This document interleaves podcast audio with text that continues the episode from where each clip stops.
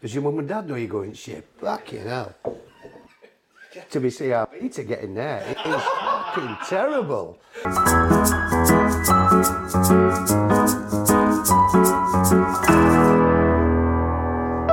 Yeah, Peter Jackson, football uh, legend, Managerial legend as well. Exactly. Um, I, I was just just before we start, I must say, I mean, thanks for inviting down to your house. I Okay, feel fine. privileged. Yeah. Know, coming to a legend's house. Yeah, I've lived here. This is a house we bought when I re-signed for Bradford City second time around. Right. This is a house that we bought on my return at Bradford. So that'd be 30 years ago, 31 years ago. Right. So a long time ago. Um, and we've lived here ever since. I've never moved. When I became Lincoln manager, I didn't want to uproot my family. Moved out of Lincoln, lose six matches, lose my job. I'm in Lincoln yeah. with a house that I can't sell. Kids want to come home, kids are crying, they want to come home the road. Yeah. So I've always used this as my base when I went to Chester, end of my career. Yeah. I, um, I, I used to drive up to Chester every day. So this has always been my base and my home. Mm -hmm. And I absolutely adore my house and my garden, as you know, I've told you about um, in my garden around the back and when I was a footballer.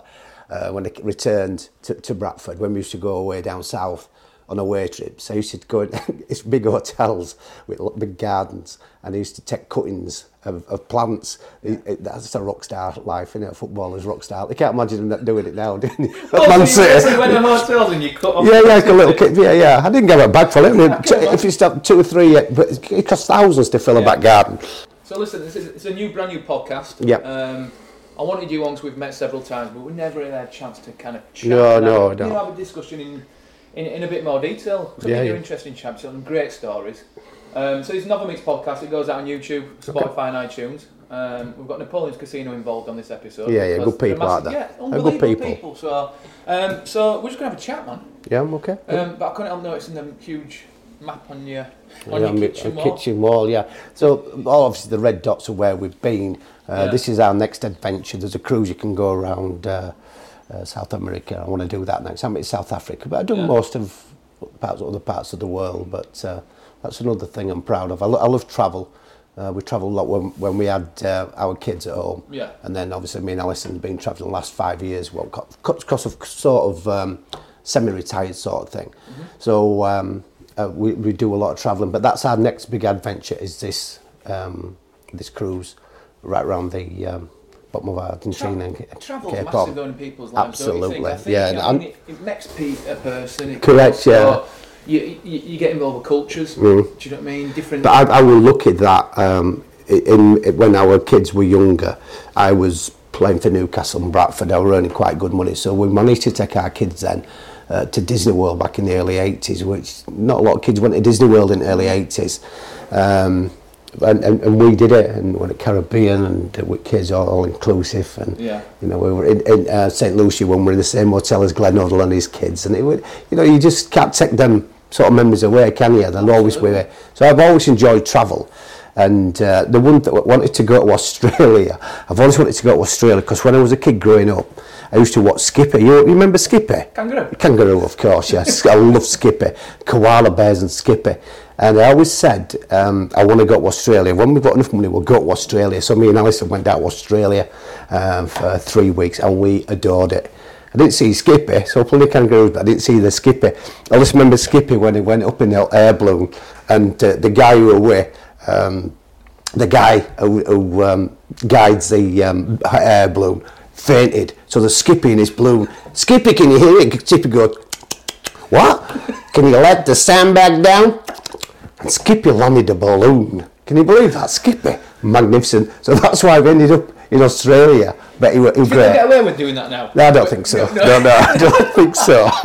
but that'd be early 70s, that, but I love Skipper, so that was a reason. So that was a great, fantastic tour. That's amazing. No, it's cool. You got you need to get more dots in America though. I'll give you some advice on that one. Yeah, yeah, I, I'll come and see you in um, when you. Um, Colorado. Colorado, yeah. Yeah, we've done America, but um, as I say, it's a huge, it's a huge place, is America. Uh, have you ever done coast to coast? Go, go several times. Have you done it? on my own a few times. Have you? Wow. Yeah, in the band van. In the band van? Yeah, but it's great though because every single state, obviously we're going down the travel route, but you know every Yeah, single yeah. state's like a different country. Yeah, is it? Wow. That's yeah. how we describe America, really. Yeah, yeah. I mean? So let's just like rewind. Yep, I, want to cool. jump down Bradford, lad. Um, people who don't know you, because we've got people who watch not just in England. Do you know what I mean? People watch you Mm. and also listen around the world.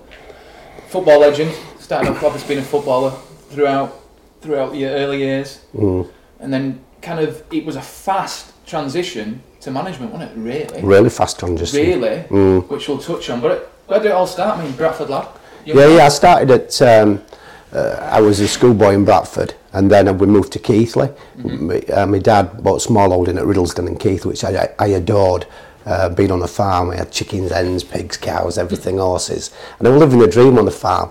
And then I was playing for Bingley Juniors. I was about 14 then, and, and people recognised me as, as being quite a good footballer. And I started going on trials. I went to Sheffield United, I went to Burnley, and they offered me schoolboy form. So basically, schoolboy forms, what it is, at 14 to 16, I was a schoolboy at Burnley. I was in the C team, and we played Stockport and and what else would we play? We play Leeds United and C, and, and you know we I was playing quite regularly in that uh, that uh, sort of era and that team. And then at 16, they have to make a decision. Do they give you a two-year uh, apprenticeship? They want a scholarship or apprenticeship then, and. Um, so they got rid of me. I got released, and Steve Bruce got released at the same time as well. So he went to Gillingham. I went to Bradford City. And but when I went to Bradford City, it was like a three months trial, a guy called, and I still think about him. Bill Roper used to be a director at um, down at Bradford City, and he came to watch me and he looked after me. He said, "Come down," and he used to pay my wages. Did uh, did Bill? And if it wouldn't have been for him, probably I wouldn't have been a professional footballer, really. Anyway, I did quite well, and by the time I was 17, I were, I were in the first team making my debut. Time I was 18, I was captain. So I had a rapid rise from being this apprentice footballer to being in the first team to being captain to being watched by big, bigger and better clubs than Bradford City. And that's no disrespect to City, but my two years as an apprentice were amazing. There were me, Barry Gallagher, uh, Ray Ellington, Thibaut Zabo. And basically what we were, we didn't get coached. We didn't get coached. We had to clean boots. Players used to beat us up. We used to go to shop. Um, and it were just, we used to do pitch. We did everything. Absolutely everything, honestly. And, and on a Thursday, we used to go down uh, Canal Road at Bradford, and all we had to do, like a scene from Kes, remember the shaking Yeah. cold? Yeah, yeah. And we were stood behind goal, freezing, depth of winter. I'm just running after balls when I was in shooting practice. With no nets up, so we were just smashing down Bottom Yeah, down bottom woods. Yeah. Yeah. So we were down there. That was our coaching. Running after. Oh God! And then we go back. We had to do shops, clean dressing room, prepare all kit for away game, and it was just unbelievable. And then we used to at cafe. We played. Um, was a cafe top of Valley Parade where the petrol station is. Yeah. There's um, a cafe up there. We used to go in there and play pool for 10p, and uh, I became quite a good pool player actually. And then obviously 18, I signed signed professional forms, but I were re- uh, regular then. And, and Barry came, played a few games in the first team. Ray left, he was Szabo left. Um, but I've met some amazing um, uh, people in, in, in Oh, football. And, but them, them years really shaped me as a person uh, growing up in, in that environment down at Valley Parade, and I loved it. Was did you always have a vision of right? I want to be a footballer. uh, Like it, I don't know, like I'm with a, I'm obviously a musician. Mm. Um, I've always wanted to carry on playing the piano and, and you know aim to get in a band and you know what I mean. Get Be a rock stage. star, Yeah, yeah, well, yeah. yeah. Gosh, yeah. And it's perseverance. Yeah, yeah. Was it always your vision from an early age, going right? You know, I'm going to be a footballer. I'm going to work my backside off, Mm. and I'm going to do this. Well, what I, I, I always said, because I, I always thought I was an average player, but I had a good attitude. I, I was quite a good defender, but I could head it and then kick it. I've had all my teeth smashed out, I've had hundreds of stitches in my face, and but I still, I still love football, and and I always thought growing up I wasn't the best player, but I had a really, really good attitude. and that which led to me being captain at every club probably I've played, well I have been every every club I've played for I've been captain. So um, but I had an attitude that um, I wanted to be successful I wanted to win but I never really I never even thought about being transferred from from Bradford City not in a million years. You know you, you think you, there were talk of Man United Newcastle Liverpool watching me this young centre half at Bradford City but it never crossed my mind. Even when I left, there were people in my family wanting me to stay at Bradford because what we've just been through uh, after the uh, Bradford City fire about s 12, 18 months after that I got transferred. You know, and um, my, my dad and my brothers didn't want me to leave Bradford. Um, but so they were really disappointed. But I, I thought then I had to go on to better my career, and that's when I realised that football's is massive. You know, I, I told that story. I'm on Panini stickers. I got a sponsored car. I had a boot contract, and I'm living the dream. You know, we started shopping at Marks and Spencers then. For me, that's massive, Marks and Spencers. But um, so uh, you know, my life completely changed. That move to Newcastle. That was it. Yeah, yeah. Bradford. You captain in Bradford, obviously. Yeah, I'm doing well. We're doing, really it. well. Um, playing for your home team, like Yeah. you say, families like Yeah, yeah. Gosh, don't leave. And where did that come about? Um, Alison's seven months pregnant with my son Oliver. Uh, she's seven months pregnant, and we're happy in Bradford. We're in, expecting our second child. And then I was just at home on a, a, um, a Wednesday on my day off, and I got a call from Trevor Cherry. He said, uh, We've accepted, and it's simply, I had no inkling of this. I'm there, cut my grass, went in, had a cup of tea, and Trevor Cherry rang me, so we've accepted a bid for Newcastle. And I didn't, I didn't, I should have said, How much have you got for me? And I didn't, I didn't know till I signed at Newcastle how much they paid for me. He said, we've accepted the bid and uh, Willie McFaul will ring you in, at three o'clock and uh, they want to meet you tomorrow for your medical at Scotch Corner. And I put phone out, I was in a state of shock. Do you know what you think? I just can't believe that phone call. That phone call literally changed my life. You know, Alison was a bit upset because she was seven months pregnant. She wanted to be by her mum uh, and her family uh, down at Shelf where we lived.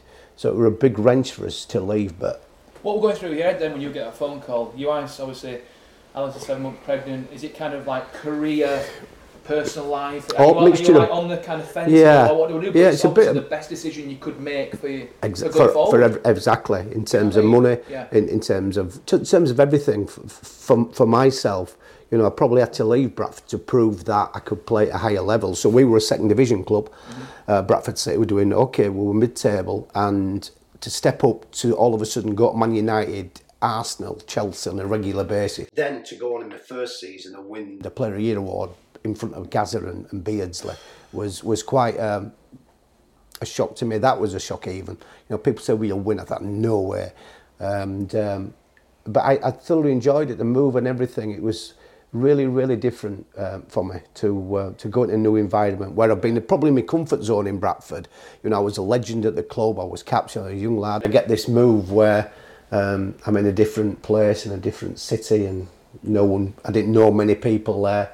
And then I became king of Newcastle in two years and I loved it. I suppose though, you, it brings it brings it out of people when they do something that they're not comfortable with. Mm, Exactly. But you don't realise when you you know you, you sign for Newcastle. You know, I had problems. Alison were upset every night, wanting a mum, and you know Charlotte. We just um, we took her out of school, and she never went back to that school. So it's people behind you that Yeah. have to move with you as well, and and, and, people forget about that. So it were, a, but it was a massive French for me to leave Bradford. Lines in my head saying I owe it to Bradford to stop and, Yeah. and, and, and try and get him into the top flight.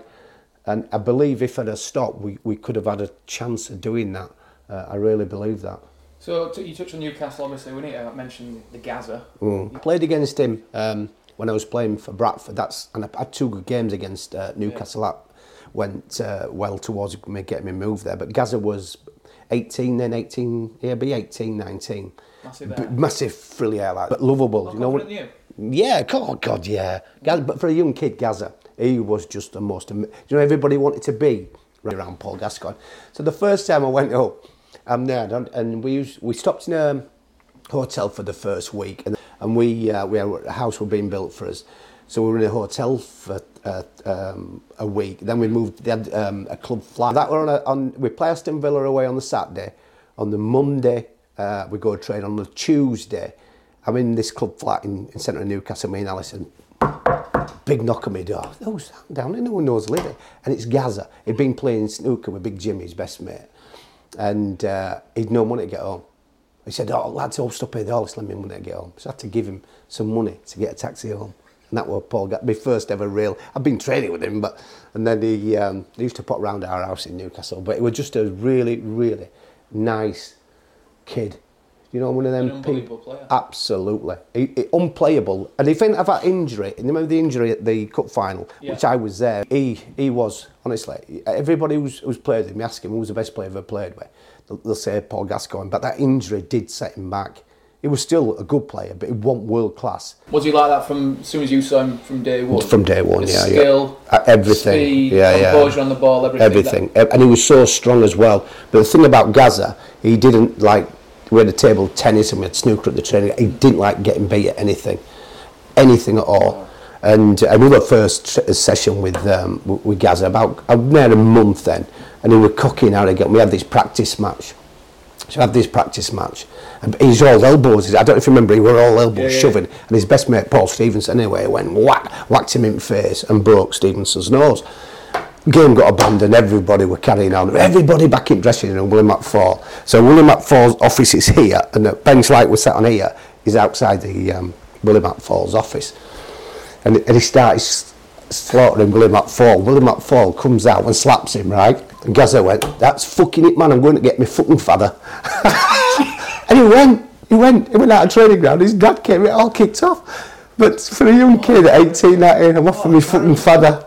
But he was a character. I love up. I remember as well um, that same period around that time. We, we got spun. Is it Berghaus? You know the raincoats. yeah. Was back then they were about 100, 130 quid, 140 quid. Well, a lot of money in them days. So we all got one. Newcastle United. I've still got mine. Um, Newcastle United. I have, this fella said, "Gazza, I like your coat," and he took it off and gave it him. That he would just like that. He just give it. Oh, guy, he give everything away. Everything he, he give away. He, but he were generous. But one of them sort of kids that you never forget. So years and years later, and this is about six months ago, I'm on uh, I'm on settee watching football, and Alison's out and I'm watching football, and, and the phone rings about half past eight. I thought, who's ringing me at half past eight? And, and I never answer numbers that. That don't have a name. So I thought, oh, is this ringing me at this time? Half past eight. No one's at half past eight. Hello. And um, this guy says, Hello, uh, Peter, I've got someone for you. And he was at a dinner in Newcastle. He passed me over. A Gazza he rang. How are you, Peter, man? And, you know, we started talking. And it was like we'd never sort of been apart. He started Yeah, taking yeah. story. He went for for about 20 minutes.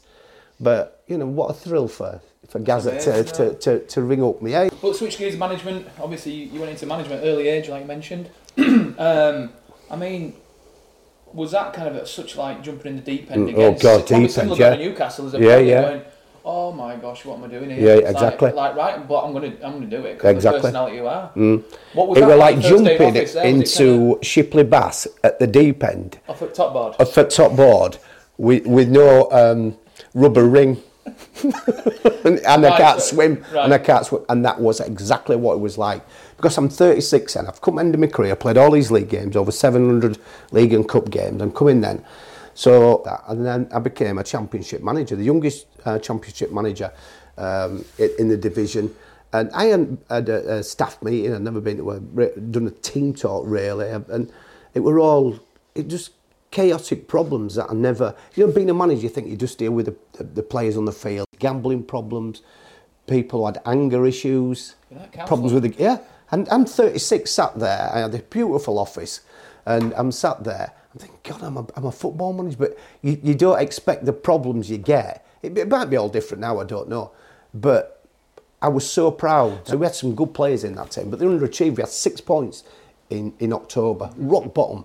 And I took a team uh, from the bottom of the championship within 12 months we were top with two points clear at the top, which was quite an achievement. I, I think I signed one player, a couple of players, Dave, Dave Phillips, Barry Horne, uh, Wayne Allison was a big signing for me. So I, I only signed a few players, but I made players believe um, in themselves and turning up. They want to enjoy playing football. If you, you've no chance as a group of players, if if you your players are turning up, not really wanting to come train. The players turn up, yeah, they do training, but they have to come and want to win and better themselves. And job as a manager, I had to make uh, poor players good players, good players, very good players, very good players, excellent players, and you've got a chance. So they have to keep improving, and we did that.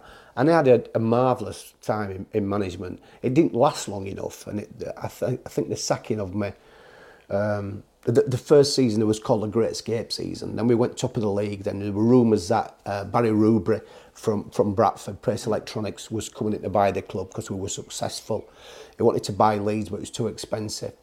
But he bought Huddersfield Town, and, and straight away there were rumours uh, about I couldn't attract top quality players uh, to the club. Um, blah blah blah. So what attracts top quality players is money. No, no, the Peter Jackson, Nova, or Andy Taylor, you know, it's money. Absolutely. They, and we want paying the top money. I get sacked. Steve Bruce, who I knew were getting my job, which is an awful situation to be in, knowing that you're still a manager, but knowing at the end of the season you've got to get sacked. So that sacking it did hit me for six really. When yeah, I, I didn't deserve it. You know, a manager loses six games, seven games on the trot now, boom, they're out. You know, I, I didn't deserve that sacking. But luckily, I went back and proved um, again at Huddersfield that I want a bad manager.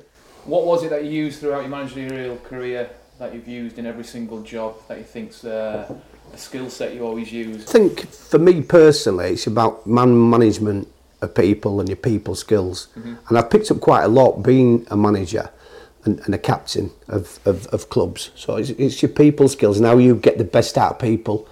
You know, you've got a group of players here, 25 players all looking at you. They've all got different ish problems, different issues. It's how you cope with them. Obviously, you're a, you're a team together, but it's like bonding the teams together, getting spirit within a club. But I, I, it was just about bonding. Lincoln City were a prime example. Rock bottom of the Football League, I took the job and we moved up to mid-table. So it was about them believing in me, really, and be, being upfront and honest with them. You know, it's no good bullshitting people and saying this and that. Just be honest, this is why I'm leaving you out. And, and you have to get your head down and, and respecting me for that, I think. So I'm going to ask you something now. Obviously, you don't have to talk about. Obviously, you you were cancer, well, you're a cancer survivor, aren't you? Yeah, yeah. You touched on it. You don't have to talk about it if you don't know. I'll talk um, about it. But like I say, it's a, it's a, a big thing that's happened in your life.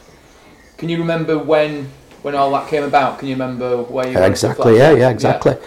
I was. Um, I, I, I've been smoking about three years, but not. I was smoking about twenty five a day. So I wasn't smoking heavily. You started, you started smoking. Yeah, yeah. Just I, I don't know why. I had a couple when I was, school, I was at school. I had a couple of fags, but that were it. So I started smoking. Went on holiday, and we had a.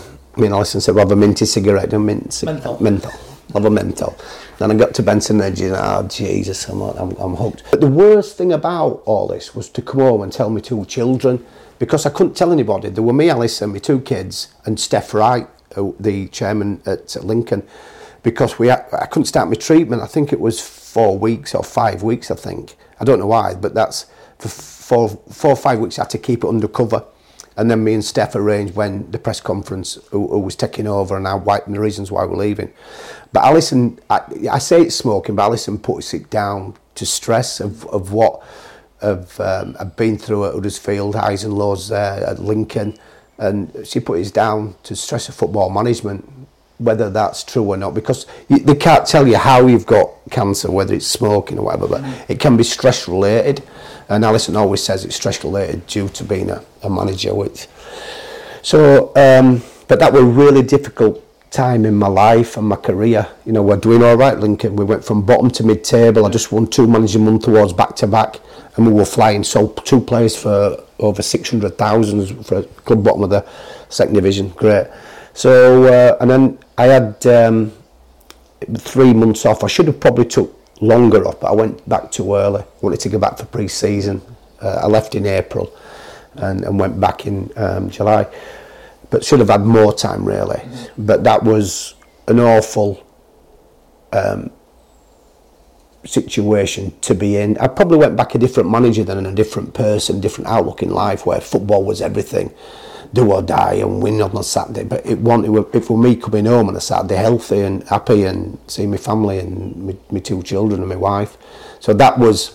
Um, that was a, a, learning curve for me that football's not everything. Absolutely. Yeah, football's not everything. It's your health and your family, your family and your health. That's everything. Nothing else.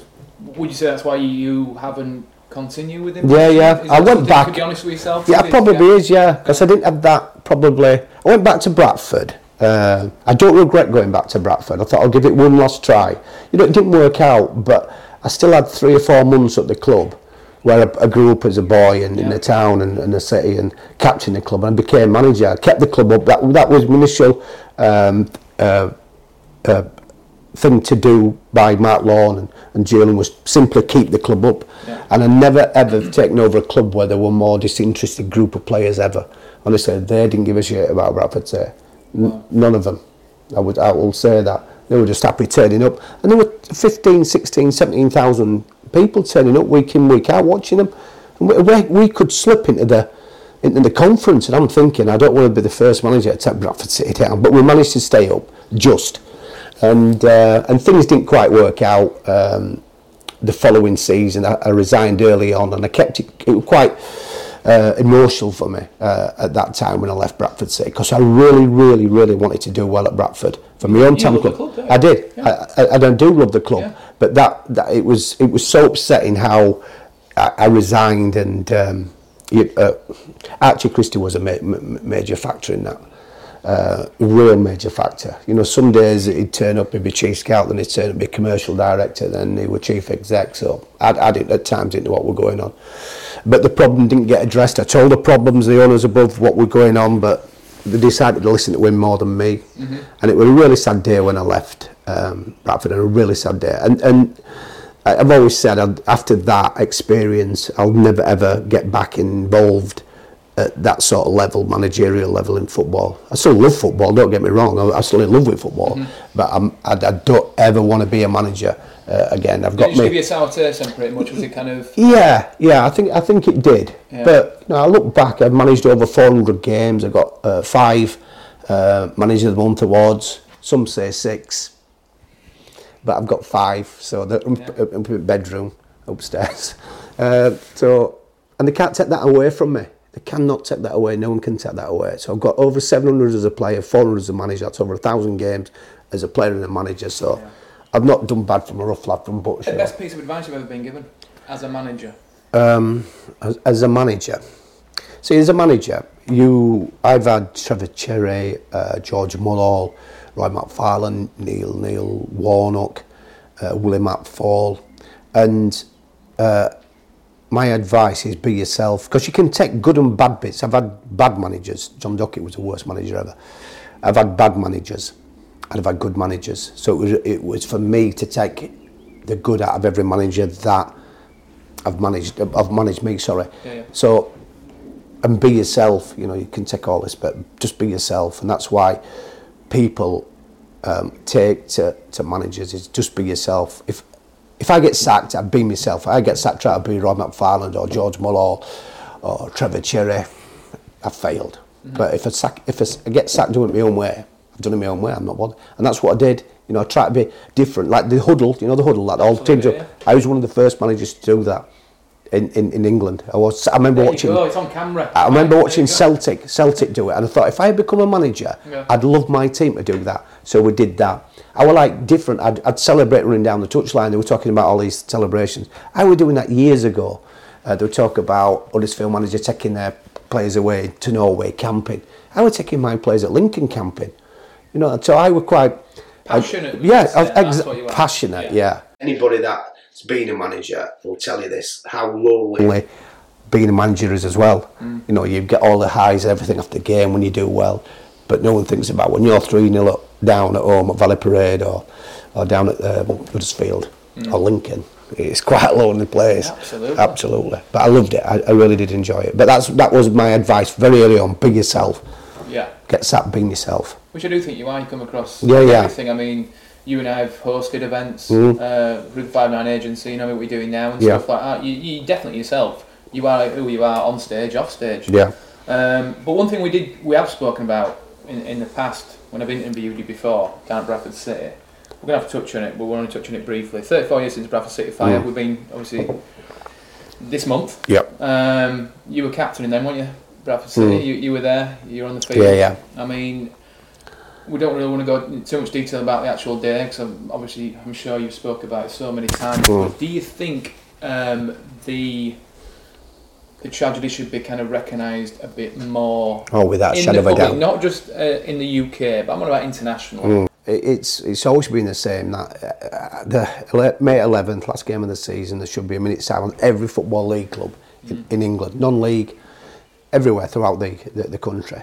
You know, and uh, because you know Liverpool, Heysel, and Hillsborough, that's still in the headlines. You know, Bradford just more or less fell away, sort of thing, in, in the background of yeah, I know kids cookers. They cook me an omelette every night. you know, and, and that sometimes gets forgotten about the Bradford City Fire. But you, I was down this week, uh, last last week, sorry, down at uh, uh, in in the town hall and come out. You know, you, you there were four, five hundred fans there. There's still raw emotion in Bradford about that what happened that day. And, and, and rightly so. I still remember it as though it was yesterday. I've talked about the Bradford City Fire a lot, but there was a thing on BT Um, about yeah, yeah, yeah. I did a piece of there, but there were some fans gone on that. I've never spoke about it before, and you could tell. You, ca- you know, when I talk, I can, I can talk because I've talked about it a lot. But there were some people that opened up for the first time, and that were heartbreaking watching that. But you go down to that memorial, you you see what that means to the city of Bradford, and uh, it was full of emotion, and uh, it's something that can never ever be forgotten. One good thing that came out of the Bradford City Fire is, is stadia changed forever, and that, that changed the course of football really. Did the Bradford City Fire, and, and rightly so, because uh, going back the years before, I was apprentice. There were holes in the floor, the wooden floor. We just used to sweep rubbish down. It were a tinder box waiting to happen. That. What are you up to now then? What's your kind of what's your everyday what's your everyday life? What I mean, what were you up to? You're not doing the management anymore. We know that. Yeah, yeah. I'm, Still, still around football. yeah, yeah, yeah, City, yeah, yeah. I've done at City Five Nine. Uh, James Finding- Mason. Yeah, doing uh, hosting after yeah, yeah. He's good, uh, good friend of mine. Yeah. Um, but I also I work um, for the LMA League Managers Association, and I love it working for the LMA. I've I've been in a course. I'm still in the course, twelve month course. So I feel as though I'm back in a group now of ex managers that were all in this right. group, and I've, I've missed that camaraderie being around football people. You know, being out Yeah, five or six years. So I'm back with a group of lads, and we, we're all on WhatsApp and everything. So I work for the LMA. So I go mentor uh, managers. So I go around the country men- mentoring managers, and I love it. And they're all having the same problems I had. You know, the game's changing and everything, but they're still having problems uh, with, with players and boards and that. So it's, it's still things don't change. I um, uh, I do some after dinner speaking. I work at Huddersfield in hospitality. Uh, we've got some properties, and you know when your life is really good. Mine's really good. I've got a bit the more beautiful. I've got three little grandchildren now, and they've changed our life. I've got a beautiful wife for 37 years, and um, as I say, I'm really, really happy. And uh, Got your plans, my life's don't good. forget your plans. Oh, my gardens, I So adore you my do more travelling technically. You get plants from around the world. Yeah, really. yeah, Little but I, snippets. the little snippets. But what if I get caught bringing the wrong plants in? Doof. It'll be fine. It'll be all right. You know what I mean? Get a palm tree from Florida. Yeah, oh, yeah. you've been to Florida, Yeah, you? yeah, yeah, I've been there, I'll bring you back something back from Colorado. All right. All right. Come Listen, on. listen. We're just going to finish off. I've been doing it with every single person that I've been interviewing. It's simple. I'm going to fire some questions at you. First thing comes to your head. Right. And you, you can give a little explanation if you like, um, and just a bit like personality of the Peter Jackson. that Go on. All right. Dog or cat? Cat. Brown or red sauce? Red. No, brown. I got to Cheers, man. your first answer there. All right, sorry, right. Sausage or bacon? Sausage. Favourite holiday destination? Flipping. Australia. Skippy story. Skip your start racket. Favourite food? Pasta. What just on its own? Have you got a bit of sauce? Have we- Carbonara. Spaghetti Carbonara. There you go. Favourite film? Favourite film. Rita and Bob too. Nice. Yeah, they're It's beautiful. on stage now as well. Yeah, I know. Anywhere you'd like to live in the world if money was no object? Um, um, Australia again. You like Australia, don't you? Yeah, you? no, I love it. Is a flight just a killer though? No, no, I love long flights. Ah, right. Them beds are really comfy. Right. What annoys you? what annoys you? What annoys me? Bad manners. Bad manners. Can you cook? Yes. What are you going to cook For tonight's tea, for tonight's tea? I've got uh, last night's tea was spaghetti carbonara, which I made, and but it's steak and chips tonight. Friday's steak and chips night. Nice, I like Big that. steak like that. And your last question: Three people, dead or alive, you're going to invite and cook steak and chips for around this table. Right. Dead or Um, alive, and I'd, I'd like to have a, reason why you're going to invite these people. right. Um, George Mulhall. Okay. George Mulhall was my first manager at Bradford City. Me. He believed in me. He gave me my first pro contract, and he was my last manager as well down at Halifax. And Full Geor- circle Yeah, full circle. So I started with George, and I finished with George, and um, so he he's one definitely I'd I'd have. Right. Um, That's one. that's one. Football wise, I'd have to invite Terry Yorath as well. Who was my, he, he was my mentor. He's been my coach wherever Yeah. I've been, and Terry has, has got some amazing stories about his Leeds United days, and he's he's just an amazing bloke. Is Terry Yorath. So I'd have to say Terry because if I didn't say him, he'd go mental. Yeah. Um, and the last one, I'd have to invite Alison, my wife, for putting up with me for 37 years. 37 years I she's put she's up with me. No, I I don't know where she's gone. I don't know where she's gone, but I'd have to invite Alison because I adore her and I love her. And uh, she'd have to sit with me. That's a good night, then, isn't it? Great night, best night ever. Peter, thank you so much. Thank I know you. It's obviously Friday, and you're obviously relaxing and stuff, but thank Yeah. you so much for inviting us down. Oh, you're Love welcome. Podcast, YouTube, Spotify, iTunes. Thanks to Napoleon's Casino, who also love you. Oh, they're uh, great, good people. And yeah, Super so Jane. yeah, people have to watch out. After dinner speaking, hosting, you know what I mean? You're there, yeah, yeah. aren't you? Yeah. But great stories, unbelievable. Good, thank you. Have a great weekend and thank you so yeah, much. Yeah, yeah, you're welcome. Top man, thank Cheers.